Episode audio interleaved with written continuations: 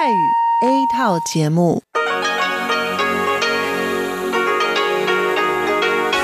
ที่นี่สถานีวิทยุเรดิโอไต้หวันอินเตอร์เนชันแนล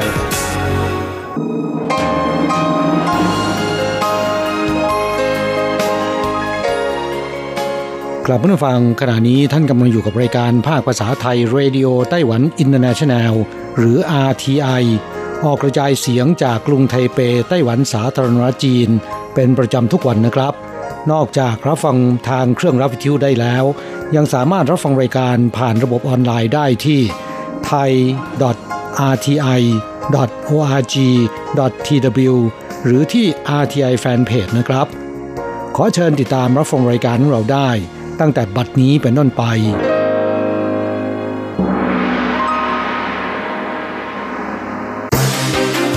ลำดับแรก ขอเชิญติดตามรับฟัง ข่าวประจำวัน สวัสดีค่ะท่านผู้ฟังที่เคารพ ช่วงของข่าวจากรายการ Radio Taiwan International ประจำวันอังคารที่ 12 มีนาคม ปีพุทธศักราช 2562 ในส่วนของข่าวไต้หวัน มีดิฉันอัญชันทรงพุทธเป็นผู้รายงานค่ะ หัวข้อข่าวที่น่าสนใจมีดังนี้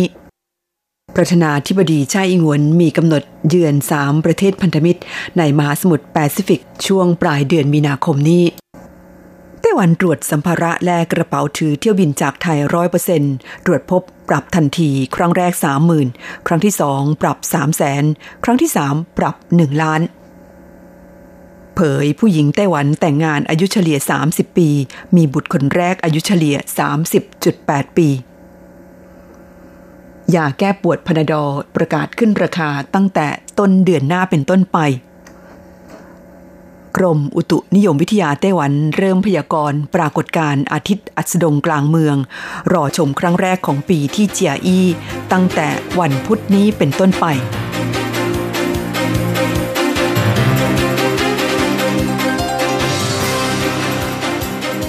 ต่อไปเป็นรายละเอียดของข่าวค่ะ อันดับแรกเป็นข่าวที่ประธานาธิบดีไช่อิงเหวินมีกำหนดเยือน 3 ประเทศพันธมิตร ในมหาสมุทรแปซิฟิก ช่วงปลายเดือนมีนาคมนี้ กระทรวงการต่างประเทศไต้หวันสาธารณรัฐจีนแถลงว่า ประธานาธิบดีไช่อิงเหวินจะนำคณะเดินทางไปเยือน 3 ประเทศพันธมิตร ในมหาสมุทรแปซิฟิก ซึ่งได้แก่ปาเลา นาอูรู และมาเชล ภายใต้แผนการเดินทางล่องทะเลแห่งประชาธิปไตย ระหว่างวันที่ 21 ถึง 28 มีนาคมนี้ นายฉีซือเจียน รัฐมนตรีช่วยว่าการกระทรวงการต่างประเทศประกาศแผนการเดินทาง เยือนต่างประเทศของผู้นำไต้หวัน ที่ทำเนียบประธานาธิบดีในช่วงเช้าวันที่ 12 มีนาคมนี้ โดยระบุว่า ประธานาธิบดีชาอิงหวนและคณะมีกำหนดจะเดินทางออกจากไต้หวันในช่วงบ่ายวันที่ 21 มีนาคม โดยจะเดินทางถึงสาธารณรัฐปาเลาในวันเดียวกัน จากนั้นวันที่ 24 มีนาคมจะเดินทางต่อไปยังสาธารณรัฐนาอูรู และวันที่ 26 มีนาคม เดินทางต่อไปยังสาธารณรัฐหมู่เกาะมาเชลและมีกำหนดเดินทางกลับถึงไต้หวันในวันที่ 28 มีนาคม รวมเวลา 7 คืน 8 วัน ข่าวต่อไปไต้หวันตรวจสัมภาระและกระเป๋าถือเที่ยวบินจากไทยร้อยเปอร์เซ็นต์ตรวจพบปรับทันที ครั้งแรก30,000ครั้งที่2 3แสนครั้งที่3 1ล้านเหรียญทางการไต้หวันสั่งตรวจเข้มสัมภาระและกระเป๋าถือขึ้นเครื่องของผู้โดยสาร เที่ยวบินจากไทยร้อยเปอร์เซ็นต์ตั้งแต่วันที่ 9 มีนาคมเป็นต้นมา หากตรวจพบผลิตภัณฑ์เนื้อหมู จะถูกปรับทันทีครั้งแรก 30,000 เหรียญไต้หวัน ครั้งที่ 2 ปรับ 3 0 0แสนและครั้งที่ 3 ปรับ 1 ล้านเหรียญไต้หวัน หลังเวียดนามพบโรคอหิวาแอฟริกาในสุกรเมื่อวันที่ 20 กุมภาพันธ์แล้วสำนักงงานป้องกันและตรวจกักกันโรคพืชสัตว์ คณะกรรมการการเกษตรไต้หวันสาธารณรัฐจีน ได้ทำการตรวจเข้ม สัมภาระและกระเป๋าถือขึ้นเครื่องของผู้โดยสาร เที่ยวบินจากจีน ฮ่องกง มาเก๊า เวียดนาม กัมพูชา และลาวร้อยเปอร์เซ็นต์ขณะที่เที่ยวบินจากประเทศไทยเริ่มตรวจเข้มตั้งแต่วันที่ 9 มีนาคมนี้เป็นต้นมานายเผิงหมิงซิง ผู้อำนวยการสำนักงานป้องกันและตรวจกักกันโรคพืชสัตว์ แถลงว่า เวียดนาม ลาวและเมียนมา มีพรมแดนติดกับจีน ส่วนกัมพูชามีพรมแดนติดกับเวียดนาม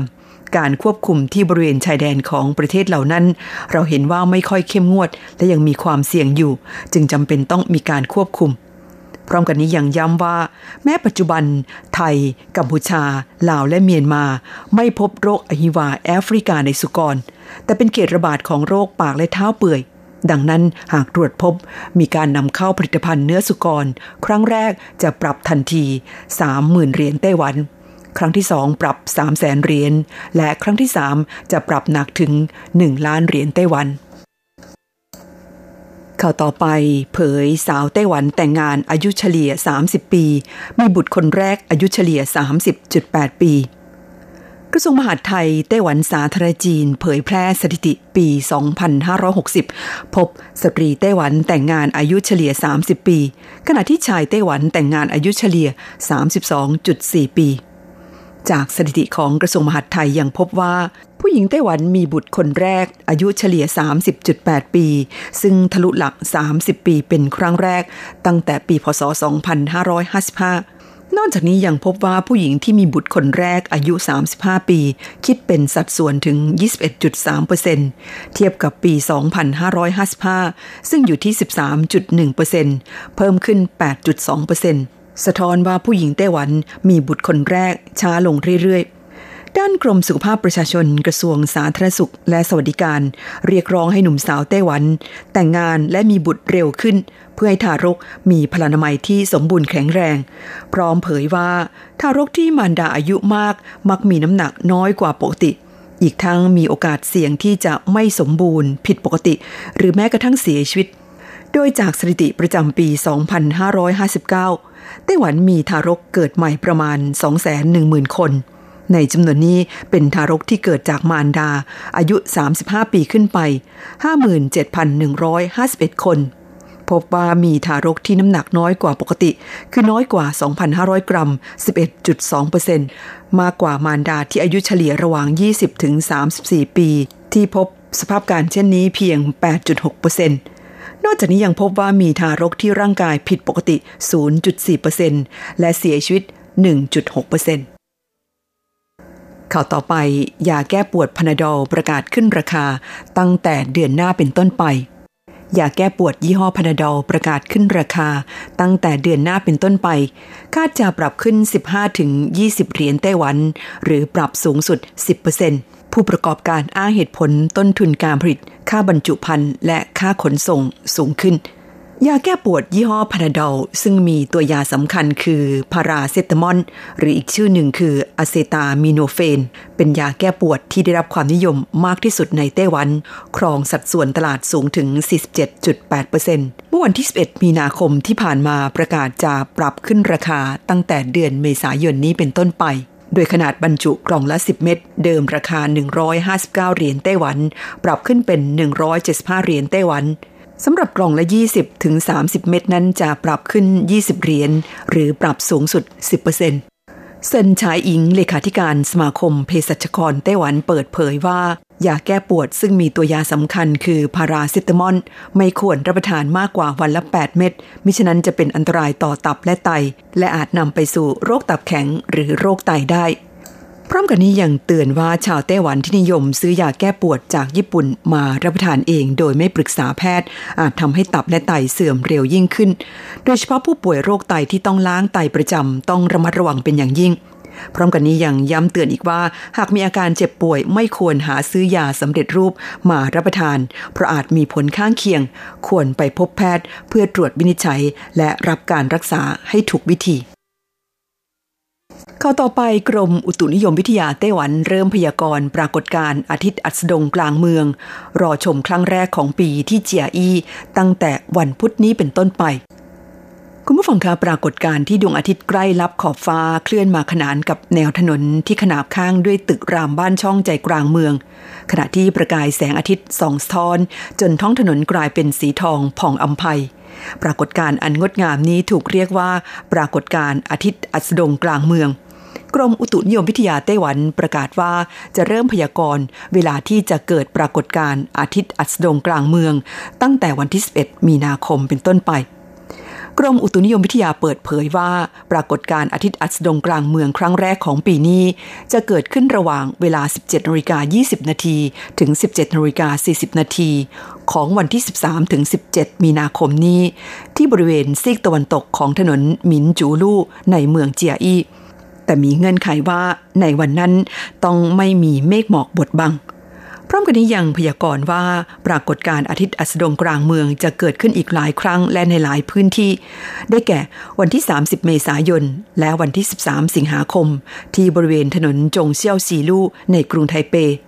วันที่ 19 กันยายน ที่บริเวณซีกตะวันตกของถนนหมินจูลู่เมืองเจียอีวันที่ 11 พฤศจิกายน บริเวณถนนหมินจู ในเมืองนันโท วันที่ 12 พฤศจิกายน ที่บริเวณถนนชิงเนียน นครเกาชง โดยจะเป็นช่วงเวลาก่อนพระอาทิตย์ตกดินประมาณหนึ่งชั่วโมง ทั้งนี้สถานที่ที่จะเกิดปรากฏการณ์อาทิตย์อัสดงกลางเมืองที่กรมอุตุนิยมวิทยาพยากรณ์ไว้นั้น เป็นสถานที่ที่เคยเกิดปรากฏการณ์ดังกล่าวมาแล้ว แต่อาจมีสถานที่อื่นด้วยในอนาคตจะเพิ่มการพยากรณ์ เวลาที่จะเกิดปรากฏการณ์นี้ในเมืองอื่น ๆด้วย ท่านฟังคานั่นเป็นช่วงของข่าวไต้หวันประจำวันนี้นำเสนอโดยดิฉันอัญชันทรงพุทธค่ะ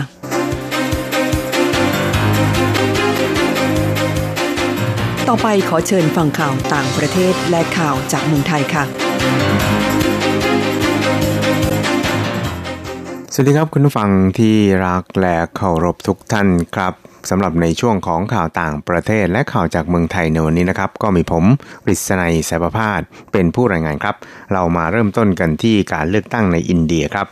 คณะกรรมการการเลือกตั้งของอินเดียนะครับได้ประกาศวันเลือกตั้งทั่วไปที่จะเริ่มตั้งแต่วันที่ 11 18 23 29 เมษายนต่อเนื่อง วันที่ 6 12 แล้วก็ 19 พฤษภาคมครับ ส่วนการนับคะแนนวันที่ 23 พฤษภาคม ทั้งนี้ชาวอินเดียที่มีสิทธิ์เลือกตั้งนั้นมีประมาณถึง 900 ล้านคนครับ ซึ่งถือเป็นการเลือกตั้งที่ใหญ่ที่สุดของโลก รัฐบาลนั้นต้องใช้ทหารหลายหมื่นนายประจำการทั่วประเทศ เพื่อป้องกันเหตุร้ายครับก่อนหน้านี้นะครับคณะกรรมการการเลือกตั้งของอินเดียก็สั่งทุกพักแจ้งผู้สมัครรับเลือกตั้ง และแกนนำพัก ห้ามใช้รูปทหารโฆษณาหาเสียง เพราะกองทัพไม่ข้องเกี่ยวกับการเมือง และถือผลประโยชน์ส่วนรวมของระบอบประชาธิปไตยสมัยใหม่ครับขณะเดียวกันนะครับพักพาราติยะชนตะ หรือพัก BJP ของนายรัฐมนตรีนเรนทราโมดี ซึ่งตอบโต้ปากีสถานจากเหตุปะทะกันเมื่อเร็วนี้อย่างแข็งขัน และชูประเด็นความมั่นคงแห่งชาติ หวังได้กลับมาบริหารประเทศอีกครั้ง แม้เพิ่งแพ้การเลือกตั้งท้องถิ่นใน 3 รัฐเมื่อเดือนธันวาคมปีกลาย ให้แก่พรรคฝ่ายค้านของเกรสครับส่วนผลโพลระดับประเทศชี้รัฐบาลผสมนั้นจะชนะเลือกตั้งครองเก้าอี้สสประมาณ 264 ที่นั่งจากทั้งหมด 543 ที่นั่ง ตามด้วยฝ่ายค้านผสมนำโดยพรรคของเกรสคว้า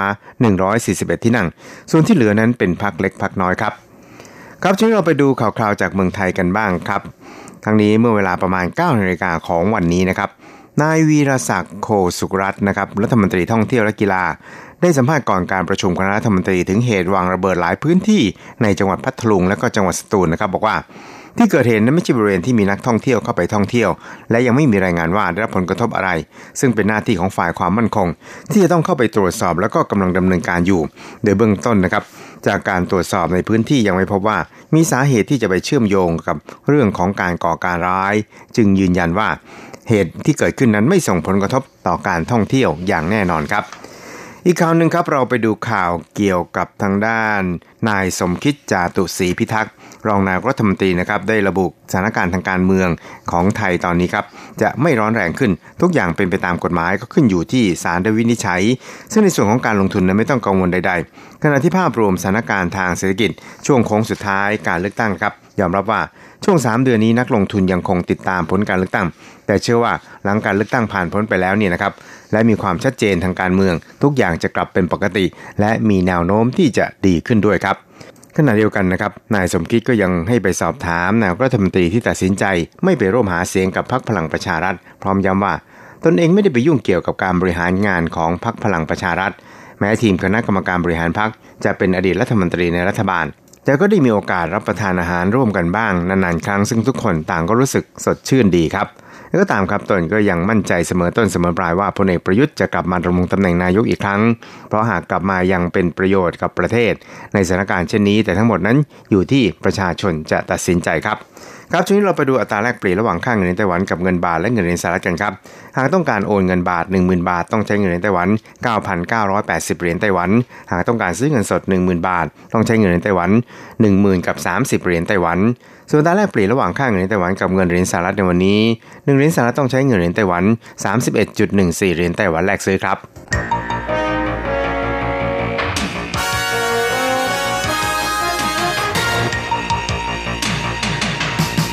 วิทยาการที่ก้าวหน้า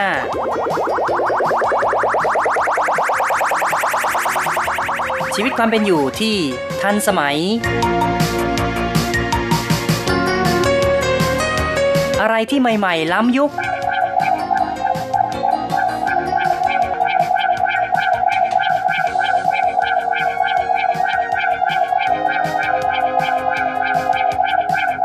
ขอเชิญติดตามในไต้หวันไฮเทคดำเนินรายการโดย แสงชัย กิตติภูมิวง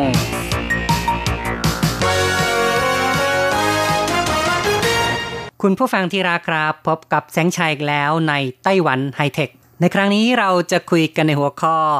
การเปิดบริการระบบ 5G ในไต้หวัน เริ่มมีรูปร่างชัดเจนมากขึ้น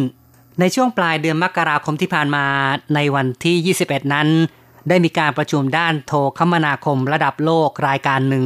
ซึ่งจัดขึ้นในไต้หวัน เรียกกันว่า 3GPP ซึ่งมีตัวแทนของบริษัทชั้นนำจากทั่วโลกนะครับ ได้แก่ Intel AT&T NTT Docomo Samsung Nokia Ericsson เป็นต้นจำนวน 150 บริษัท ซึ่งมีตัวแทนทั้งหมด 350 คนเข้าร่วมประชุมด้วยกัน มีการหารือในเรื่องของการกำหนดมาตรฐานรุ่นที่ 1 ของระบบ 5G และกำหนดมาตรฐานเทคโนโลยีเสริมของ 5G การประชุมครั้งสำคัญระดับโลกที่จัดขึ้นในไต้หวันครั้งนี้เกิดจากความร่วมมือทั้ง ทางด้านฝ่ายผู้ประกอบการในไต้หวัน หน่วยงานภาครัฐบาลรวมทั้งนักวิชาการร่วมการผลักดันจึงทำให้การประชุม 3GPP ในไต้หวันนั้นดำเนินไปอย่างราบรื่น นับว่าเป็นสิ่งที่เป็นความสำเร็จที่น่าภาคภูมิใจ ซึ่งทางด้านนายเซินหลงจินรัฐมนตรีว่าการกระทรวงเศรษฐการของไต้หวันก็ได้แถลง ไต้หวันมีการเตรียมพร้อมด้านการใช้งาน วางเครือข่าย 5G โดยทางสถาบันวิจัยเทคโนโลยีอุตสาหกรรม หรือว่าอิทรีของไต้หวันนั้น จะเป็นผู้นำทีม ซึ่งกำลังจะทดลองการใช้งาน 5G ในไต้หวัน นอกจากนี้คาดว่าจะเริ่มออกใบอนุญาตการใช้คลื่น 5G ได้ในช่วงต้นปี 2020 แล้วก็ในช่วงปลายปี 2020 นั้น ก็คงจะสามารถเปิดบริการในเชิงพาณิชย์ได้อย่างเป็นทางการ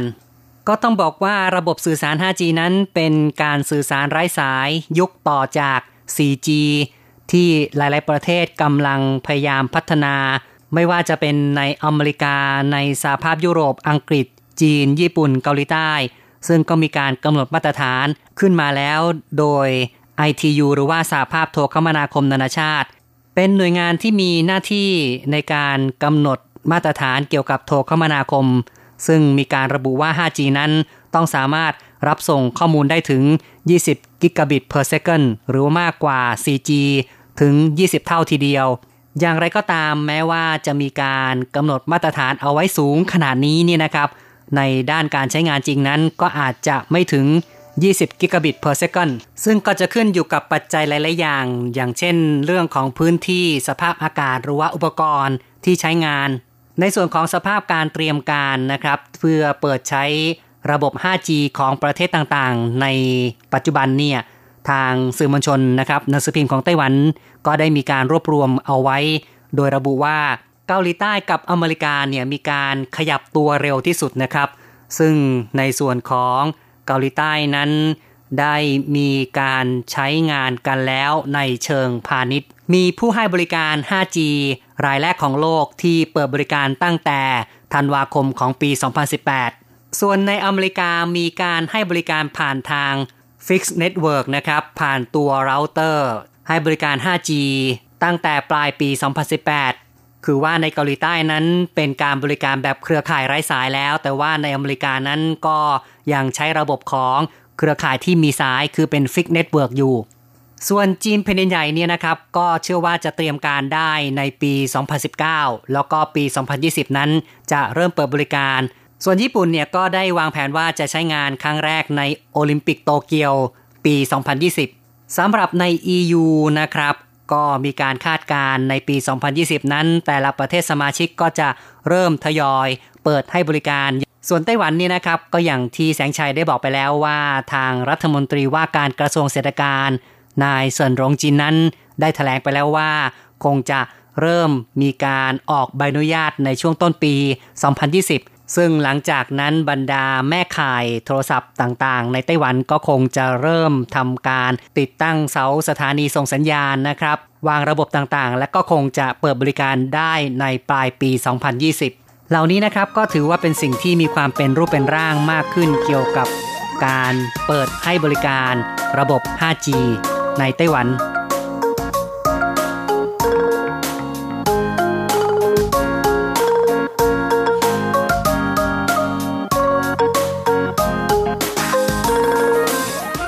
5G กำลังเป็นสิ่งที่หลาย ๆ ประเทศพูดถึงกันอย่างมาก ผู้คนให้ความสนใจกันอย่างกว้างขวาง ในอนาคตนั้น 5G จะทำอะไรได้บ้าง เป็นสิ่งที่ เชื่อว่าหลายคนก็สงสัยกันอยู่เหมือนกัน จากข้อมูลนั้นเขาก็บอกกันว่าจะสามารถดาวน์โหลดไฟล์วิดีโอแบบ HD ก็คือไฟล์วิดีโอที่มีความคมชัดสูง อย่างไฟล์ขนาด 7.5 GB นะครับ สามารถดาวน์โหลดได้ภายใน 1 วินาทีเท่านั้น ในอนาคตนั้นจะสามารถใช้ในวงการการแพทย์ได้ เพราะว่าระบบ 5G จะตัดปัญหาเรื่องของความ delay คือความล่าช้าในการส่งสัญญาณข้อมูล ก็เลยทำให้คุณหมอนั้นสามารถดูภาพจากวิดีโอ และให้คำแนะนำแก่ศัลยแพทย์ที่อยู่ทางไกลเนี่ยนะครับทำการแนะนำผ่าตัดแบบ real-time กันได้ ในส่วนของระบบ video conference นั้นก็จะมีการพัฒนาไปอย่างมากมายทีเดียว การประชุมทางไกล การเรียนการสอนทางไกลนั้น เราจะเห็นหน้ากันแบบชัดๆ ไม่มีภาพที่กระตุกไม่มีเสียงที่สะดุดกัน ซึ่งก็จะทำให้มีความราบรื่นมากขึ้น ความจริงเนี่ยนะครับ เทคโนโลยีในระบบ 5G นั้นไม่ใช่ว่าระบบ 4G จะทำไม่ได้ ปัจจุบันนั้นก็ทำได้หลายๆอย่างอยู่แล้ว เพียงแต่ว่ายังทำได้ ไม่สมบูรณ์เท่านั้นเอง แต่ว่าเมื่อยุค 5G มาถึงนั้น ก็จะทำให้สิ่งต่างๆ เหล่านี้ มีความสมบูรณ์ แล้วก็มีความรวดเร็วมากขึ้น อย่างที่เรียกกันว่า สามารถกระทำได้แบบเรียลไทม์คือในเวลาที่ฉับพลันทันที เวลาที่ไม่เกิดการล่าช้า และสิ่งที่ถือว่ามีความยอดเยี่ยมอีกประการหนึ่งก็ในอนาคตนั้น เราไม่จำเป็นต้องโหลดแอปมาไว้ที่เครื่องมือถืออีกต่อไป เพราะว่าจะมีเทคโนโลยี cloud ซึ่งก็คือเป็นการเก็บซอฟต์แวร์ เอาไว้ในระบบ cloud เครื่องมือถือของเรานั้น ก็จะมีหน้าที่ในการดึงข้อมูลเท่านั้นเองทำหน้าที่ในการรับส่งข้อมูลเท่านั้นนะครับ ไม่จำเป็นต้องเปลือง memory ในการเก็บแอปเอาไว้ในเครื่องมือถืออีกต่อไป เพราะว่าความเร็วของระบบ 5G นั้นสามารถทำให้เราส่งรับข้อมูลได้อย่างรวดเร็ว ในทุกที่ทุกเวลา และทำให้เราไม่ต้องกังวลว่า ไฟล์ที่เราเก็บไว้จะหายไปนะครับ เพราะว่าระบบ cloud นั้นจะมีความแม่นยำแล้วก็มีความปลอดภัยที่สูงกว่าการเก็บข้อมูลเอาไว้ ในเครื่องสมาร์ทโฟน หรือว่าในคอมพิวเตอร์ซะด้วยซ้ำไประบบ 5G นั้นยังจะทำให้การใช้งานเกี่ยวกับ IoT หรือว่า Internet of Things ซึ่งก็คือการเชื่อมโยงอุปกรณ์ต่างๆ ผ่านระบบอินเทอร์เน็ตนั้นมีความราบรื่นมากขึ้นด้วย จะทำให้เราสามารถใช้อุปกรณ์ไฟฟ้า อุปกรณ์อิเล็กทรอนิกส์ต่างๆ ในรูปแบบของความเป็นอัจฉริยะ อุปกรณ์ wearable ต่างๆ หรือว่าอุปกรณ์สวมใส่ต่างๆ นั้น ก็จะสามารถมีความเป็นอัจฉริยะ อย่างเช่นเสื้อผ้าที่สามารถตรวจความดัน ตรวจชิพจร ตรวจจับสภาพร่างกายทางด้านต่างๆ นะครับ ก็จะใช้งานกันได้อย่างแม่นยำมากขึ้น ระบบสื่อสารโทรคมนาคมของโลกนี่นะครับ พัฒนากันมาตั้งแต่ 1G จนถึง 5G นี้ ก็ได้ผ่านช่วงต่างๆมา แล้วก็ทำให้เกิดการใช้งานที่เรียกว่าสร้างความสะดวกความสบายแก่มนุษย์มากขึ้นเรื่อยๆนะครับในยุค 1G นั้น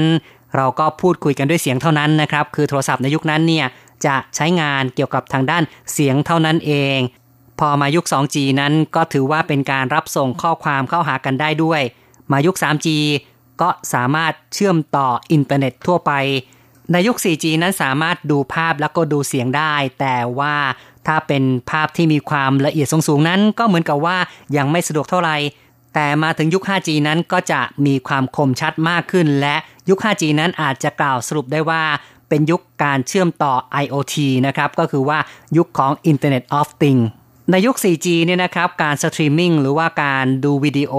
ที่ มีความคมชัด ระดับ 4K นั้นก็จะมีการกระตุก แต่ถ้าเข้า 5G ก็จะง่ายขึ้น และนอกจากนี้ 5G เนี่ยก็จะสามารถรองรับในเรื่องของ IoT ที่คาดกันว่า จะมีเพิ่มขึ้นหลายร้อยเท่าจากปัจจุบัน ซึ่งลองนึกภาพดูนะครับ สิ่งของทุกชิ้นที่เราใช้งานในประจำวันนั้น ทั้งรถยนต์พัดลม ประตูบ้านโทรทัศน์ ตู้เย็น ไมโครเวฟสามารถที่จะเชื่อมต่อผ่านอินเทอร์เน็ตได้ โดยไม่ต้องใช้ Wi-Fi แต่ผ่านเครือข่ายมือถือ ซึ่งก็คือเครือข่าย 5G นั้น ก็จะมีการเชื่อมต่ออย่างมหาศาล นี่ก็คือเป็นเหตุผลว่าทำไม 5G จึงต้องรองรับการเชื่อมต่อที่เพิ่มขึ้นจาก 4G และการเชื่อมต่อนั้นยังสามารถตอบสนองได้จน เราไม่รู้สึกว่ามีความล่าช้า ไม่มีการดีเลย์ทั้งในเรื่องของภาพเสียง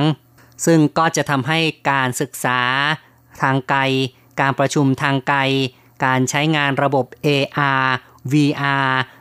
แพทย์ก็สามารถควบคุมการผ่าตัดจากที่อื่น หรือว่า คนขับรถยนต์นั้นสามารถควบคุมรถยนต์ได้จากที่อื่น และแน่นอนว่าในด้านของโมเดลทางธุรกิจการประกอบธุรกิจนั้นก็คงจะเปลี่ยนไปในหลาย ๆ สาขา ซึ่งก็หลายอย่างอาจจะต้องถูกถอนรากถอนโคนนะครับ คือจะ ถูกล้างออกไปจากวงการก็ว่าได้ ถ้าหากว่าไม่มีการปรับตัวให้เข้ากับเทคโนโลยีสมัยใหม่ วงการที่ได้รับผลกระทบนั้นจะมีทั้งในเรื่องของสาธารณสุข บันเทิง การโฆษณา การเงินการธนาคาร โลจิสติก รวมถึงการค้าปลีก ซึ่งพลังอำนาจของการเชื่อมต่อ โครงข่ายอัจฉริยะ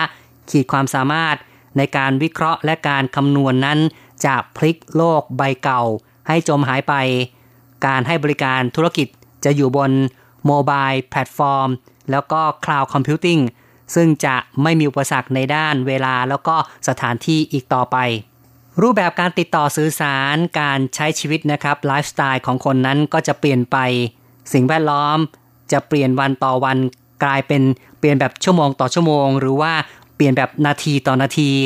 ก็คงต้องบอกว่าอีกไม่กี่ปีข้างหน้านี่นะครับ การแข่งขันนั้น แข่งขันกันแบบนาทีต่อนาที หรือระดับวินาทีต่อวินาทีก็ว่าได้ นี่ก็คือสภาพที่จะเกิดขึ้นในยุค 5G สำหรับในไต้หวันนะครับ ก็อย่างที่แสงชัยได้พูดไว้ในตอนต้นรายการแล้วว่า ทางไต้หวันเนี่ยก็ไม่ได้ล่าช้านะครับ ขณะนี้ก็เริ่มมีความเป็นรูปร่างมากขึ้นแล้ว เกี่ยวกับการเตรียมการ เพื่อให้บริการในระบบ 5G ผู้ประกอบการแม่ข่ายโทรศัพท์มือถือรายใหญ่ในไต้หวัน บริษัทจงหวาเทเลคอม ซึ่งมีลูกค้ามากที่สุดเนี่ยนะครับ ก็บอกว่าทางบริษัทนั้นได้วางแผนที่จะยกระดับกำหนดกลยุทธ์การยกระดับการให้บริการของบริษัทระยะ 3 ปีกำหนดเป้าหมาย เทคโนโลยี 4 แขนงใหญ่นะครับ อันแรกเลยก็คือเรื่องของ 5G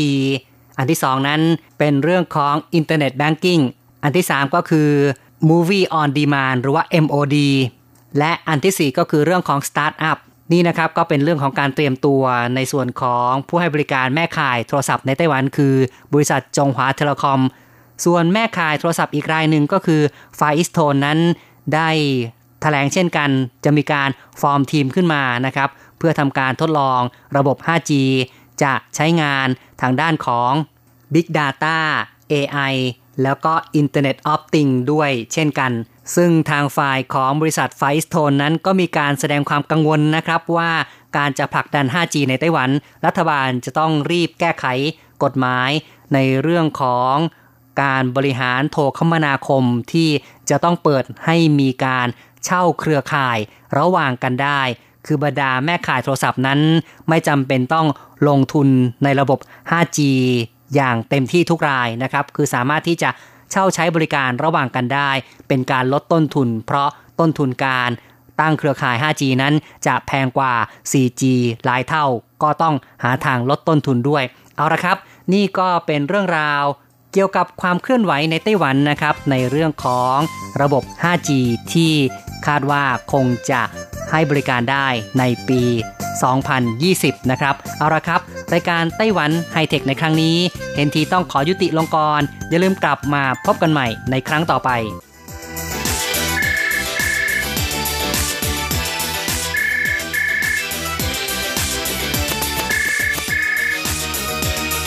ที่นี่มีเรื่องราวมากมาย ที่นี่ มีสิ่งที่น่าสนใจ เราเชื่อว่าที่นี่มีสิ่งที่คุณอยากรู้ อยากเห็น อยากสัมผัส ที่นี่ไต้หวัน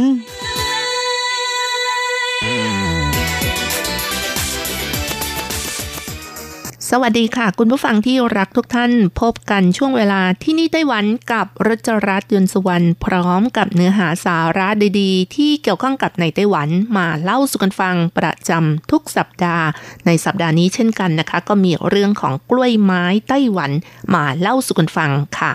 ค่ะ ช่วงต้นเดือนมีนาคมที่ผ่านมา ไม่กี่วันเท่านั้นนะคะ ก็มีการจัดนิทรรศการกล้วยไม้นานาชาติ โดยในปีนี้การจัดงานก็เริ่มตั้งแต่วันที่ 2 ถึง 11 มีนาคมที่นครไทยนั้น โดยงานนิทรรศการนี้นะคะ ก็ถือเป็นงานนิทรรศการกล้วยไม้ที่ใหญ่ที่สุดในไต้หวัน แล้วก็เป็นงานนิทรรศการกล้วยไม้ใหญ่อันดับ 3 ของโลก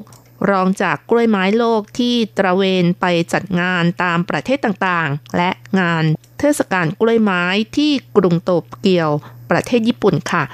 สำหรับงานนิทรรศการกล้วยไม้นานาชาติไต้หวันครั้งนี้นะคะ ก็ถือเป็นงานที่มีความหลากหลายมากค่ะ ที่ประกอบไปด้วยกล้วยไม้ที่สวยงาม แล้วก็ยังมีการประกวดการแข่งขัน การจัดสวนจากกล้วยไม้อีกด้วยค่ะ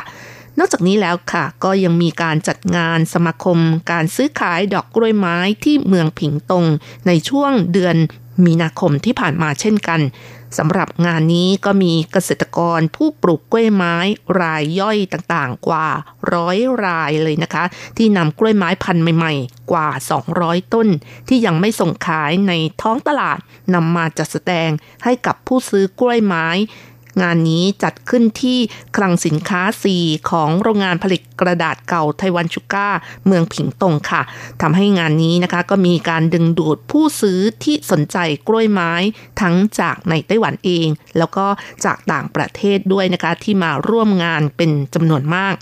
ในส่วนของผู้ซื้อกล้วยไม้จากต่างประเทศนั้นก็ประกอบไปด้วยเกาหลีใต้ อินโดนีเซีย และจีนแผ่นดินใหญ่ ทั้งจากเมืองกวางตุ้งและยุนนานเป็นต้นค่ะ นายเหยาจื้อว่างอธิบดีกรมเกษตรและอาหารเขตภาคใต้ก็บอกว่าในปีที่แล้วค่ะ ผลประกอบการกล้วยไม้ในไต้หวันสูงถึง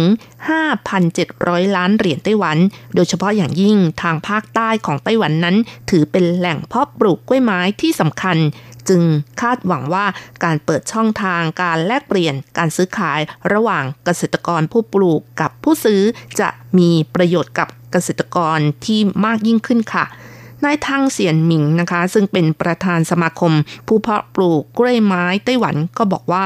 ที่ผ่านมานั้นการซื้อขายกล้วยไม้เกินครึ่งหนึ่งจะมีผู้ซื้อผ่านผู้ประกอบการ โดยที่เกษตรกรรายย่อยต่างๆ ไม่มีโอกาสที่ได้ ติดต่อกับผู้ซื้อโดยตรงค่ะ อย่างไรก็ตามนะคะ ตั้งแต่ปีที่แล้ว ทางสมาคมผู้เพาะปลูกกล้วยไม้ในไต้หวัน ก็เริ่มผลักดัน ให้มีการแลกเปลี่ยนการซื้อขาย ระหว่างเกษตรกรผู้ปลูกกับผู้ซื้อได้มาพบปะกัน และคาดหวังให้มีการซื้อขายกล้วยไม้กันมากขึ้นนั่นเองค่ะ สำหรับกล้วยไม้กว่า 200 ต้นที่ยังไม่นำมาขายในท้องตลาดของเกษตรกรกว่าร้อยราย ที่เข้ามาร่วมงานนั้นประกอบไปด้วย กล้วยไม้คัตลียานะคะ 47 ต้น กล้วยไม้ Phalaenopsis 180 ต้น กล้วยไม้รองเท้านารี 21 ต้นเป็นต้นค่ะ ค่ะรัชรัตน์ก็ขอขยายความกล้วยไม้ทั้ง 3 ชนิด ให้คุณผู้ฟังได้รับฟังกันนิดนึงนะคะ เพราะถือเป็นกล้วยไม้ที่มีความสวยงามมากค่ะ เริ่มกันที่กล้วยไม้ Phalaenopsis นะคะ ซึ่งเป็นกล้วยไม้ที่ไต้หวันปลูกได้สวย แล้วก็มีการเพาะพันธุ์ใหม่ๆ เกิดขึ้น ซึ่งกล้วยไม้ชนิดนี้นะคะ ปกติก็มีประมาณ 60 ชนิดค่ะ ชื่อเดิมของกล้วยไม้ Phalaenopsis มาจากภาษากรีกที่ใช้คำว่าฟาไลนาหมายถึงผีเสื้อราตีนะคะ ส่วนคำว่า opsis นั้นก็หมายถึงเหมือนค่ะ หรือว่าเสมือนนั่นเองนะคะ เนื่องจากว่าลักษณะของดอกเหมือนกับผีเสื้อราตรี ดังนั้นบางครั้งกล้วยไม้สกุลนี้จึงถูกเรียกว่ากล้วยไม้ผีเสื้อราตี ราะว่าลักษณะของกล้วยไม้นั้นมีความสวยสดงดงามประดุดผีเสื้อที่โบยบิน จึงเป็นที่มาของกล้วยไม้ผีเสื้อราตีนั่นเองค่ะหลังจากที่ออกดอกก็ยังมีความสดใสนาน 2-3 เดือน บางครั้งปลูกได้ดีนะคะ อยู่ได้เกือบครึ่งปีเลยก็มีค่ะ โดยไม่เหี่ยวร่วง แล้วก็เป็นกล้วยไม้ที่มีการส่งออกมากที่สุดของไต้หวัน ถือเป็นเจ้าแห่งกล้วยไม้ของการส่งออกของไต้หวันอีกด้วยจากสถิติของสมาคมดอกกล้วยไม้ในเนเธอร์แลนด์ชี้ว่าปี 2007 ของปริมาณการส่งออกกล้วยไม้ผีเสื้อราตรี หรือว่า Phalaenopsis นั้น 60%มาจากประเทศเนเธอร์แลนด์ โดยส่งไปขายประเทศสหยุโรป เป็นลักษณะของไม้กระถาง รองลงมาก็มาจากไต้หวันนั่นเองนะคะ ที่ส่ง Phalaenopsis ไป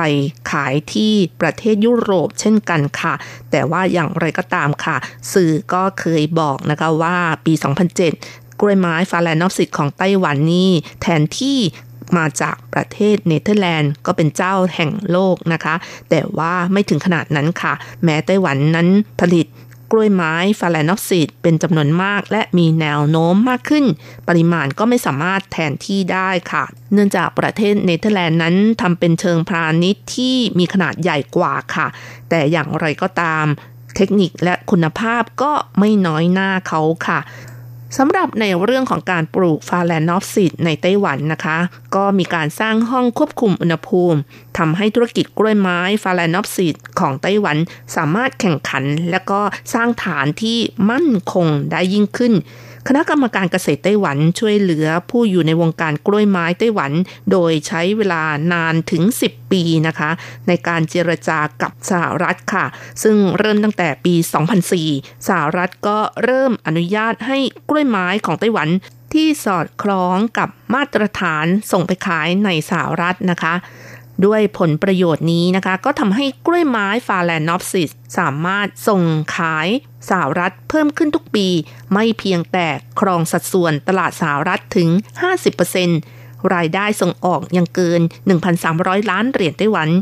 ที่ยิ่งไปกว่านี้นะคะ ในปี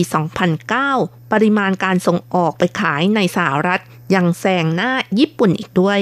เพราะฉะนั้นก็กลายเป็นตลาดส่งออกกล้วยไม้ ฟาแลนนับสิทธิ์ของไต้หวันรายใหญ่ที่สุดอีกด้วยนะคะ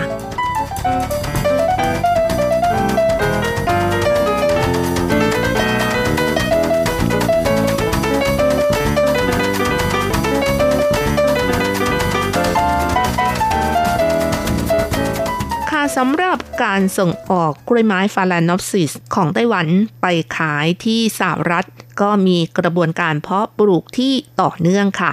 จากไต้หวันที่มีการเพาะเป็นต้นอ่อน ขนาดเล็กขนาดกลางขนาดใหญ่ จากนั้นก็ส่งข้ามน้ำข้ามทะเลไปยังบริษัทฝ่ายขายในต่างประเทศปลูกต่อ แล้วก็เร่งออกดอกเข้าสู่ตลาดผู้บริโภค และ เพื่อเป็นการครองตลาดไม้ดอกกระถางนะคะ ก็มีบางบริษัทค่ะ จัดตั้งห้องควบคุมอุณหภูมิที่ขายในต่างประเทศอีกด้วย อย่างเช่น บริษัทวิพินนะคะ ที่มีการลงทุนเม็ดเงินมหาศาลสร้างห้องควบคุมอุณหภูมิในเมืองต่างๆ ของสหรัฐ อย่างเช่น เมืองไมอามี่เมืองชิคาโก เมืองนิวยอร์ก เมืองเดนเวอร์ เป็นต้นค่ะ ไต้หวันส่งกล้วยไม้ Phalaenopsis พร้อมกับวัสดุที่ปลูกนะคะ ไปที่สหรัฐตั้งแต่ปี 2004 แต่ว่าในแต่ละปีศูนย์ทดลองปรับปรุงพืชของคณะกรรมการเกษตรนะคะ จะต้องใช้กระดาษกลาวดักแมลง 30,000 กว่าใบ ติดไว้ตามสวนกล้วยไม้ส่งออก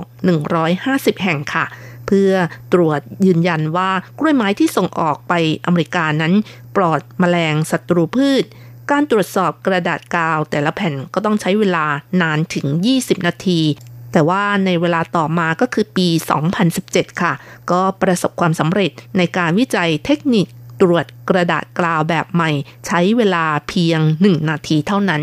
ซึ่งผลสำเร็จนี้นะคะก็สามารถลดแรงงานของคนเป็นอย่างมากประหยัดเวลามากถึง 20 เท่า อีกทั้งยังสามารถถ่ายทอดเทคนิคให้กับสมาคมเกษตรในไต้หวันนำไปใช้งาน เพื่อเสริมประสิทธิภาพ การบริหารจัดการการส่งออกกล้วยไม้ของไต้หวันอีกด้วย ส่วนกล้วยไม้ที่นำมาเล่าให้ฟังในวันนี้ชนิดที่ 2 ก็คือกล้วยไม้คัตทลียาค่ะ ซึ่งกล้วยไม้ชนิดนี้ก็เป็นกล้วยไม้ที่ได้รับความนิยมปลูกเลี้ยงกันอย่างกว้างขวางในหลายประเทศรวมทั้งประเทศไทยด้วยค่ะ เนื่องจากว่าคัตริยานั้นเป็นกล้วยไม้ที่มีดอกขนาดใหญ่ที่สุด และสีสวยงามที่สุด บางชนิดนั้นมีกลิ่นหอม แล้วยังถือว่าเป็นราชนีแห่งกล้วยไม้อีกด้วย เป็นสัญลักษณ์สากลของกล้วยไม้ทั่วไป เป็นกล้วยไม้ที่เจริญเติบโต และมีรูปทรงที่เป็นแบบซิมโพเดียมนะคะ ก็คือมีเง่าแนบไปตามเครื่องปลูก เง่าอาจจะมีทั้งยาวและสั้นนะคะ มีรากงอกเจริญจากเง่า ไม่มีรากแขนง เป็นระบบรากกึ่งอากาศ ดูดอาหารจากอากาศและเครื่องปลูกนะคะ และกล้วยไม้อีกประเภทหนึ่งที่รจรัสอยากจะนำมาเล่าฟังในวันนี้ก็คือกล้วยไม้รองเท้านารีค่ะ ก็เป็นกล้วยไม้ที่ได้รับความสนใจจากผู้เข้าชมงานการซื้อขายดอกกล้วยไม้ที่เมืองผิงตงในช่วงต้นเดือนมีนาคมที่ผ่านมาค่ะ และเป็นกล้วยไม้ที่ได้รับความสนใจจากผู้ซื้อเป็นจำนวนมาก เนื่องจากว่ามีสีเหลืองสดใส สร้างความประทับใจให้กับผู้พบเห็นเป็นอย่างมาก ลักษณะรูปร่างคล้ายกับรองเท้าของสตรี หรือว่ารองเท้านารีนะคะ และบางคนก็บอกว่าคล้ายกับรองเท้าไม้ของชาวเนเธอร์แลนด์กระเป๋าของรองเท้านารีนั้นมีรูปร่างลักษณะและสีสันแตกต่างกันไปตามชนิดของพันธุ์ และนอกจากนี้แล้วกล้วยไม้รองเท้านารีนั้นก็มีชื่อเรียกอื่นๆอีกมากมาย ยกตัวอย่างเช่น รองเท้านาง รองเท้าแตะนารี หรือว่าบุกงากระสุดในภาษามาเลเซียค่ะ เพราะฉะนั้นก็เป็นกล้วยไม้ที่ได้รับความนิยมในงานมากเช่นกันค่ะ เพราะว่าคนที่เห็นนั้นเกิดความประทับใจในรูปลักษณะ และความสดใสของสีดอกไม้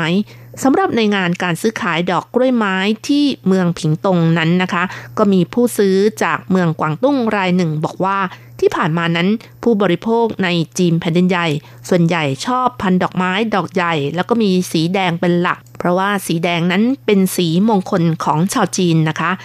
แต่ว่าปัจจุบันดอกไม้ขนาดกลางและขนาดเล็กนะคะกำลังได้รับความนิยมสูง รวมทั้งสีของดอกไม้ด้วยนะคะ อย่างเช่น สีเหลืองและสีชมพูค่ะกำลังเป็นที่นิยมแล้วก็ฮอตฮิตในจีนแผ่นดินใหญ่นายเหยาจื้อวังอธิบดีกรมเกษตรและอาหารเขตภาคใต้ชี้ว่า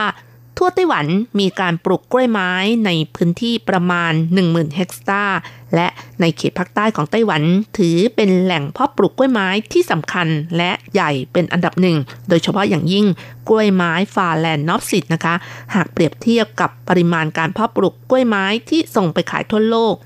ทุกๆ 3 ต้นก็จะมีหนึ่งต้นที่มาจากไต้หวันค่ะ ซึ่งก็เป็นสิ่งที่แสดงให้เห็นว่าไต้หวันนั้นเป็นแหล่งเพาะปลูกกล้วยไม้ที่สำคัญของโลก ซึ่งการที่ไต้หวันนั้นมีการใช้เทคโนโลยีรวมทั้งการพัฒนาวิจัยพันกล้วยไม้ชนิดต่างๆ ออกมาสู่ท้องตลาดอย่างไม่ขาดสาย ก็เพราะว่าได้รับความร่วมมือทั้งภาครัฐ ภาคเอกชน รวมทั้งนักวิชาการอีกด้วยค่ะ และในปี 2020 ก็คือปีหน้านะคะ ประมาณเดือนมีนาคม ไต้หวันก็จะเป็นเจ้าภาพจัดงานกล้วยไม้นานาชาติ หรือ WOC ที่นครไถจงค่ะ นับเป็นงานสำคัญอีกงานหนึ่งที่จะช่วยยกระดับการปลูกกล้วยไม้ในไต้หวัน รวมทั้งการพัฒนาวิจัยต่อยอดขึ้นไปอีกนะคะ เอาละค่ะคุณผู้ฟังเวลาของรายการหมดลงอีกแล้วนะคะ อย่าลืมนะคะ กลับมาติดตามเรื่องราวดีๆ ในช่วงเวลาที่นี่ไต้หวันกับรจรัสในช่วงของสัปดาห์หน้า เวลาเดียวกันสำหรับวันนี้ขอให้ทุกท่าน โชคดี มีความสุข และมีสุขภาพแข็งแรง สวัสดีค่ะ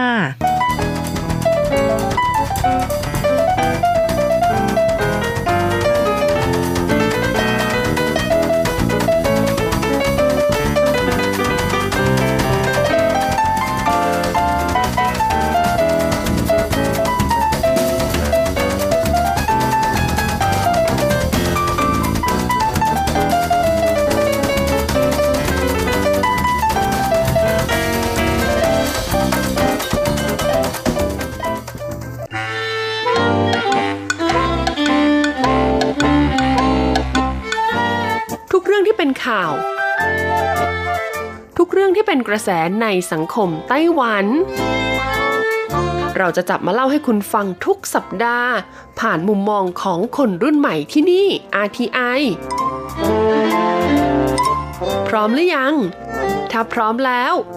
เปิดหู เปิดตา เปิดใจ ไปกับรายการ มิติใหม่ ไต้หวัน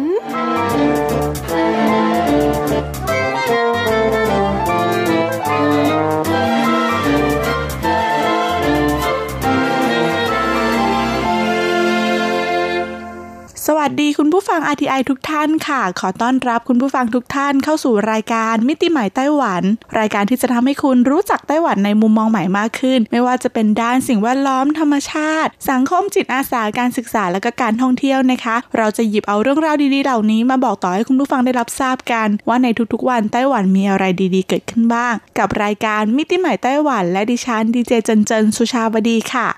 สำหรับเรื่องราวในสัปดาห์นี้นะคะ เป็นเรื่องราวเกี่ยวกับการเมาแล้วขับในไต้หวันค่ะ เพราะว่าในช่วงเวลา 10 ปีที่ผ่านมาเนี่ยไต้หวันเองนะคะ ก็พยายามผลักดันแล้วก็รณรงค์เรื่องความปลอดภัยในการใช้รถใช้ถนน โดยเฉพาะเรื่องการดื่มสุราแล้วขับขี่ แต่ผู้เสียชีวิตจากเมาแล้วขับยังไม่ลดลงอย่างน่าพอใจ อีกทั้งยังพบผู้ที่กระทำความผิดซ้ำสองด้วย ในช่วงต้นเดือนมีนาคมที่ผ่านมานี้เองไต้หวันก็เลยมีมาตรการลงโทษผู้กระทำความผิดแบบใหม่ โดยการพาผู้กระทำความผิดเมาแล้วขับไปอบรมที่ชาปนสถาน นอกจากนี้วันนี้เราจะมาเล่าบทลงโทษการเมาแล้วขับของประเทศอื่น ๆ ที่น่าสนใจให้คุณผู้ฟังได้ฟังกันค่ะ ก่อนอื่นนะคะ เรามารู้จักกับกฎหมายการลงโทษเกี่ยวกับผู้ที่เมาแล้วขับในไต้หวันกันก่อนดีกว่า ที่นี่นะคะมีค่าปรับสูงทีเดียวเลย ซึ่งผู้ที่กระทำความผิดเมาแล้วขับจะถูกปรับตั้งแต่ 15,000 ดอลลาร์ไต้หวัน ไปจนถึง 90,000 ดอลลาร์ไต้หวันจำคุกไม่เกิน 2 ปี แล้วก็จะถูกพักใช้ใบอนุญาตขับขี่เป็นเวลา 1 ปีด้วย แต่ถ้าเมาแล้วขับจนเป็นเหตุทำให้ผู้อื่นได้รับอันตรายอย่างสาหัส จะมีโทษจำคุกเป็นเวลา 1-7 ปี แต่หากทำให้ผู้อื่นถึงแก่ความตายจะมีโทษจำคุก 3-10 ปีด้วยกัน แล้วก็ปรับไม่เกิน 200,000 ดอลลาร์ไต้หวัน รวมถึงถูกเพิกถอนใบอนุญาตขับขี่ ซึ่งจากสถิติของกระทรวงคมนาคมไต้หวันในช่วง 5 ปีที่ผ่านมาตั้งแต่ปี 2014 จนไปถึงปี 2018 มีผู้กระทำความผิดเมาแล้วขับจำนวนประมาณ 430,000 คน และพบผู้ที่กระทำความผิดเมาแล้วขับซ้ำตั้งแต่ 2 ครั้งขึ้นไปรวมกว่า 80,000 คน คิดสัดส่วนร้อยละ 20 ของผู้กระทำความผิดเมาแล้วขับทั้งหมดจำนวนคดีเมาแล้วขับนะคะ ทั้งหมด5 5 0 0 0 0 คดี มีคดีซ้ำรวมกว่า 210,000 คดี คิดเป็นสัดส่วนร้อยละ 40 ของคดีทั้งหมด ก็แสดงให้เห็นนะคะว่าสถานการณ์คดีเมาแล้วขับ ยังคงรุนแรงในไต้หวันค่ะ ทางกระทรวงคมนาคมไต้หวันก็เลยได้ใช้มาตรการใหม่ เพื่อป้องกันการเกิดคดีเมาแล้วขับซ้ำแล้วซ้ำเล่าในไต้หวัน จากเดิมนะคะ ที่เคยให้ผู้กระทำความผิดเมาแล้วขับเนี่ยไปอบรมความปลอดภัยด้านการจราจรที่ห้องเรียนในกองทะเบียนยานยนต์ ซึ่งก็ต้องอบรมเป็นเวลา 6 ชั่วโมง แต่ถ้าหากเป็นผู้ที่กระทำความผิดซ้ำต้องได้รับการอบรม 2 วันรวม 12 ชั่วโมงด้วยกัน ก็ได้เปลี่ยนเป็นให้ไปอบรมที่ชาปนสถาน เพื่อให้ผู้กระทำความผิดเมาแล้วขับเนี่ยได้รับรู้ถึงสภาพความโหดร้าย ที่เหยื่อผู้เสียชีวิตจากเหตุการณ์เมาแล้วขับได้รับ รวมถึงไปเห็นถึงความเจ็บปวดทุกข์ใจของครอบครัวเหยื่อผู้เสียชีวิตนั่นเอง ทางกองทะเบียนยานยนต์นะคะ เปิดเผยว่าก่อนหน้านี้ก็เคยจัดอบรมร่วมกับชาปนสถานแล้ว ในตอนนั้นเนี่ยผู้ที่ควรเข้าร่วมอบรมมีทั้งหมด 70 คน แต่เข้าร่วมอบรมจริงมีเพียง 23 คนก็คิดเป็นร้อยละ 32.86 แต่ในครั้งนั้นไม่ได้บอกผู้อบรมล่วงหน้าว่าจะมีการพาไปฟังอบรมที่ชาปนสถาน แล้วก็ได้จัดเพียงครั้งเดียวค่ะ จึงไม่สามารถให้ข้อสรุปอะไรได้นะคะ แต่เดิมเนี่ยผู้ที่กระทำความผิดเมาแล้วขับ นอกจากต้องอบรมความปลอดภัยด้านการจราจรแล้ว ในบางเคสก็จะมีการพาผู้กระทำความผิด ไปอบรมยังสถานกักกัน หรือไม่ก็พาไปมูลนิธิช่วงชื่อจีจิงห้วยหรือว่าชื่อย่อที่ว่า GSWF ซึ่งเป็นองค์กรการกุศลขนาดใหญ่ในไต้หวัน ก็เพื่อที่จะไปเยี่ยมดูผู้ที่ป่วยเป็นอัมพาตจากการเมาแล้วขับ ซึ่งก็หวังว่าผู้ที่เข้าอบรมจะรู้สึกตื่นตัว ไม่กระทำความผิดซ้ำนั่นเอง ทางกระทรวงคมนาคมไต้หวันก็หวังว่ามาตรการใหม่โดยการพาผู้กระทำความผิดเมาแล้วขับ ไปอบรมที่ชาปนสถาน จะทำให้ช่วยป้องกัน แล้วก็ลดจำนวนคดีเมาแล้วขับได้มากขึ้นค่ะ การอบรมที่ชาปนสถานนั้นนะคะ ได้เริ่มขึ้นตั้งแต่วันที่ 7 มีนาคมที่ผ่านมา มีการประสานงานกับผู้ดูแลสถานที่จริง ซึ่งในครั้งนี้มีผู้เข้าร่วมอบรมทั้งหมด 76 คน คุณหลิงเหม่ยน่านะคะ ที่เป็นเลขาธิการสมาคมป้องกันเมาแล้วขับ ห่วงใยสังคมของไต้หวัน ก็ได้กล่าวว่า 40 นาทีของการอบรม เกี่ยวกับวิชาชีวิตและความตายให้แก่ผู้ที่กระทำความผิดเมาแล้วขับ ว่าได้ให้พวกเขาคิดวิเคราะห์ และก็แสดงความเห็นเกี่ยวกับความตายในมุมมองของเขา เพราะต้องยอมอมรับนะคะว่าตลอดระยะเวลาการดำเนินชีวิตของแต่ละคนเนี่ย เราจะพูดถึงความตายกันน้อยมาก แถมยังจะหลีกเลี่ยงบทสนทนาเชิงนี้ค่ะ เพราะว่ารู้สึกว่าเป็นสิ่งอัปมงคล แต่ทั้งนี้ทั้งนั้นไม่ว่าใครก็ตามล้วนรักชีวิตตัวเอง หากเรารักตัวกลัวตาย คนอื่นก็เช่นกัน เพราะฉะนั้นอย่าให้การกระทำของตัวเองนะคะ เป็นผลทำให้คนอื่นเดือดร้อน จากนั้นนะคะก็ยังให้ผู้เข้าอบรมเนี่ยนึกถึงคนที่สำคัญที่สุดในชีวิตมา 3 คน รวมถึงสิ่งที่ตนอยากจะทำแล้วก็ยังไม่ได้ทำในชีวิต เมื่อผู้กระทำความผิดเมาแล้วขับได้ฟังอบรมจบ ก็จะมีผู้ดูแลชาปนสถาน พาผู้เข้าอบรมเยี่ยมชมสถานที่ โดยจะพาไปดูตู้แช่เย็นศพ เตียงผ่าชนะสูตรศพ รวมถึงบรรยายพิธีการชาปนกิจศพด้วย เพื่อให้พวกเขานะคะ สัมผัสถึงความตายอย่างใกล้ชิด เห็นร่างของผู้ที่เสียชีวิตที่เข้าออกชาปนกิจสถานอยู่ตลอดเวลา อยู่ในบรรยากาศที่โศกเศร้า เพื่อจะทำให้ผู้กระทำความผิดนะคะ เกิดการระมัดระวังและก็รักตัวเองมากขึ้น แต่ทางนี้ไม่ได้อนุญาตให้ผู้เข้าอบรมแต่ต้องหรือว่าเข้าร่วมในสถานที่ที่กำลังจัดพิธีงานศพ เพราะว่าจะเป็นการล่วงละเมิดไม่ให้เกียรติผู้ที่เสียชีวิต แล้วก็ครอบครัวที่สูญเสีย อย่างไรก็ตามต้องบอกว่ามาตรการนี้ประชาชนมีความคิดเห็นแตกต่างกันเป็น 2 ฝ่าย บ้างก็เห็นด้วยบ้างก็สงสัยว่าจะสามารถลดคดีเมาแล้วขับได้ผลจริงหรือไม่ ซึ่งมีประชาชนกลุ่มหนึ่งที่มีความเห็นว่าควรจะลงโทษโดยใช้วิธีการเคี่ยน คนที่ทำผิดถึงจะหลาบจำแล้วก็กลัวจริง ๆ แต่ว่าทางนี้นะคะ อาจารย์เหลียวจาฟาจากมหาวิทยาลัยตำรวจกลางไต้หวัน ก็ได้ให้ความเห็นว่าการลงโทษโดยการทำร้ายร่างกายเนี่ยจะเกิดเหตุขัดแย้งหลายฝ่าย ซึ่งหากมีทางออกที่ดีกว่าเราราก็ไม่จำเป็นต้องลงโทษโดยการเคี่ยนเพื่อให้จำแต่เราสามารถเข้มงวดในการปรับ แล้วก็ตรวจจับผู้ที่กระทำความผิด หรือไม่ก็ใช้วิธียึดรถของผู้ที่กระทำความผิด ทางด้านเลขาธิการสมาคมป้องกันการเมาแล้วขับ ห่วงใยสังคมของไต้หวัน คุณหลิงเหม่ยนาก็ได้ให้ความเห็นเกี่ยวกับเรื่องนี้ ว่าคนทั่วไปเนี่ยจะรู้สึกว่าการพูดถึงความตายเป็นสิ่งต้องห้าม เพราะฉะนั้นการอบรมที่ชาปนสถานจะทำให้ผู้ที่เมาแล้วขับ ได้เห็นชัดถึงผลกระทบที่จะตามมาว่าอาจจะตายได้ คุณหลิงเหม่ยนาจึงคิดว่าวิธีนี้อาจจะได้ผลในระดับหนึ่งค่ะสำหรับอาจารย์หลิงเคอร์ชง จากมหาวิทยาลัยตำรวจกลางนะคะ ก็ได้แบ่งระดับผู้กระทำความผิดเมาแล้วขับออกเป็น 3 ระดับด้วยกัน แบบแรกนะคะคือ ผู้ที่มีความจำเป็นในการเมาแล้วขับ แบบที่ 2 คือผู้ที่ชอบเมาแล้วขับ แต่ยังไม่ถึงกับขั้นติดเหล้านะคะ แล้วก็แบบที่ 3 คือผู้ที่ไม่กลัวตาย หรือว่าผู้ที่ติดเหล้าแล้วนั่นเอง ซึ่งผู้ที่กระทำความผิดในระดับที่แตกต่างกัน ก็จะได้รับการอบรมที่แตกต่างกัน อย่างคนที่ติดเหล้าจนไม่เกรงกลัวอะไร การพาไปอบรมที่ชาปนสถานก็คงจะไม่ได้เกิดประโยชน์อะไรมากมาย ก็อาจจะมีวิธีการช่วยเหลือโดยการแนะนำวิธีการเลิกเหล้าค่ะ ก็จะเป็นวิธีการช่วยเหลือที่ตรงจุด พอเห็นข่าวมาตรการอบรมของผู้กระทำความผิดเมาแล้วขับที่ชาปนสถานของไต้หวัน คุณผู้ฟังทราบหรือไม่คะว่าความจริงแล้วเมืองไทยของเราก็มีโครงการรณรงค์แบบนี้เช่นกันค่ะ ความจริงเมืองไทยเรานะคะ มีโครงการรณรงค์เมาไม่ขับอยู่ต่อเนื่อง อย่างเมื่อช่วงปีพศ 2552 มูลนิธิเมาไม่ขับ แล้วก็มูลนิธิปอเต็กตึงจับมือกันเปิดโครงการส่งคนเมากลับบ้านค่ะ โดยผู้ที่ขับขี่รถที่เมาสุราจนไม่สามารถขับขี่รถได้ ทางมูลนิธิปอเต็กตึงจะจัดส่งอาสาสมัครไปช่วยขับรถส่งกลับบ้านให้ โดยไม่คิดค่าบริการค่ะ หรือว่าจะเป็นโครงการทัวร์ห้องดับจิตกระตุ้นสำนึกที่เริ่มขึ้นในช่วงปี พศ 2559 ซึ่งโครงการนี้ก็คล้ายกับมาตรการอบรมผู้เมาแล้วขับของไต้หวันในครั้งนี้เลยทีเดียว คือผู้ที่กระทำความผิดเมาแล้วขับแล้วถูกศาลสั่งคุมประพฤติ จะต้องทำงานบริการสังคมตามคำสั่งศาล โดยจะมีการส่งผู้ถูกคุมประพฤติไปทำงานช่วยเหลือเจ้าหน้าที่ในโรงพยาบาล ทั้งการเข้าไปดูแลผู้บาดเจ็บที่ได้รับอุบัติเหตุทางท้องถนน รวมถึงการเข้าไปช่วยงานในห้องดับจิต เพื่อให้ผู้กระทำความผิดได้รับรู้ถึงความสูญเสียที่เกิดจากการขับขี่โดยประมาทนั่นเองค่ะ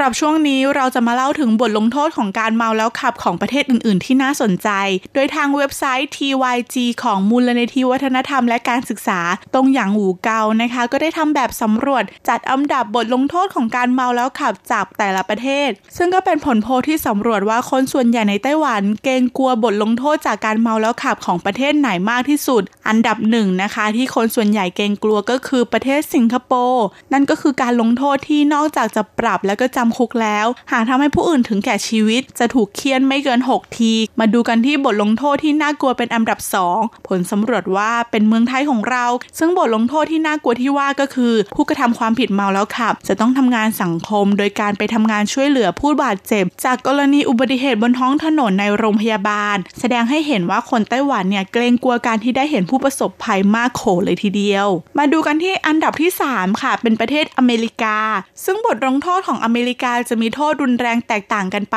แบ่งกันไปตามรัฐนั้นๆ ยกตัวอย่างเช่นในรัฐแคลิฟอร์เนีย ถ้าถูกจับในครั้งแรกจะถูกปรับ พร้อมกับให้กวาดแล้วก็ล้างถนน แต่ว่าหากว่าคุณเคยมีประวัติการเมาแล้วขับ ก็จะให้ผู้กระทำความผิดไปเยี่ยมชมสถานที่โรงเก็บศพ แล้วก็ให้ไปดูภาพเหยื่อที่ตายจากการถูกชนด้วยค่ะ ประเทศที่มีบทลงโทษน่ากลัวเป็นอันดับ 4 ก็คือประเทศออสเตรเลีย ซึ่งการทำโทษผู้ที่กระทำความผิดเมาแล้วขับของออสเตรเลีย จะไปในทางประจานเพื่อให้อับอายเสียชื่อเสียงทำโทษโดยการให้หนังสือพิมพ์ตีพิมพ์เผยแพร่ภาพถ่ายจำคุก พร้อมชื่อนามสกุล แม้ถ้าได้ลงหน้าหนึ่งแบบนี้นี่ก็อายกันไปเลยทีเดียวค่ะ มาถึงอันดับที่ 5 นะคะ ก็คือไต้หวันนั่นเองค่ะ โดยผลโพสรุปเหตุผลที่ไต้หวันเนี่ยเป็นอันดับ 5 เพราะว่ามีค่าปรับสูงถึง 90,000 ดอลลาร์ไต้หวัน มาต่อกันที่อันดับที่ 6 ค่ะ เป็นประเทศมาเลเซีย การเมาแล้วขับในประเทศมาเลเซียไม่เพียงเดือดร้อน หรือว่าถูกทำโทษแค่เพียงผู้กระทำความผิดเท่านั้น แต่คู่สมรสจะต้องเข้ารับโทษแล้วก็จำคุกร่วมกันด้วยค่ะ มาต่อกันที่อันดับที่ 7 คือประเทศญี่ปุ่น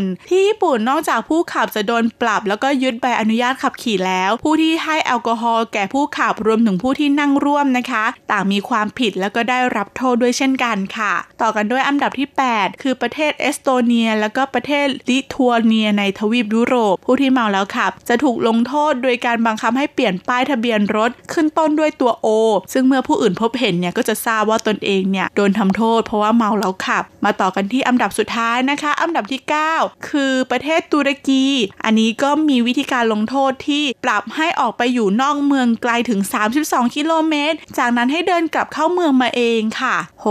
32 โลนี้กลับเข้ามาถึงเมืองเข็ดกันพอดีเลยค่ะ แล้วก็นี่นะคะก็เป็นผลสำรวจจากชาวไต้หวันนั่นเอง แต่ละประเทศก็มีเบาหนักแตกต่างกันไป อย่างบางประเทศที่เข้มงวดอยู่แล้วก็อาจจะมีการเคียน หรือว่าบางประเทศก็ทำให้อับอายถูกประจานลงหน้าหนังสือพิมพ์ จนแทบไม่อยากจะก้าวเท้าขึ้นรถอีกต่อไปเลยค่ะ หลากหลายวิธีนะคะกลยุทธ์ของรัฐบาลทุกประเทศก็อยู่ภายใต้จุดประสงค์เดียวกัน ก็คือ สร้างจิตสำนึกให้คนรับผิดชอบต่อการดื่มของตนเองนั่นเอง เห็นบทลงโทษน่ากลัวแบบนี้แล้วสำหรับใครที่เป็นขาดื่มเราไม่ว่าค่ะ แต่ว่าต้องมีความรับผิดชอบต่อการอยู่ร่วมกันในสังคม เมาไม่ขับกลับแท็กซี่ดีที่สุดค่ะ ก็จะทำให้สนุกสนานได้เต็มที่แถมไม่ต้องกลัวด้วยว่าจะต้องติดคุก หรือว่าไปทำอันตรายต่อผู้อื่นด้วยค่ะไต้หวันเองในช่วงนี้ก็เป็นช่วงที่อากาศเปลี่ยนแปลงบ่อย คุณผู้ฟังก็อย่าลืมรักษาสุขภาพกันด้วยนะคะ ขอให้โชคดีมีชัยค่ะ เจอกันใหม่อาทิตย์หน้าสำหรับวันนี้ สวัสดีค่ะ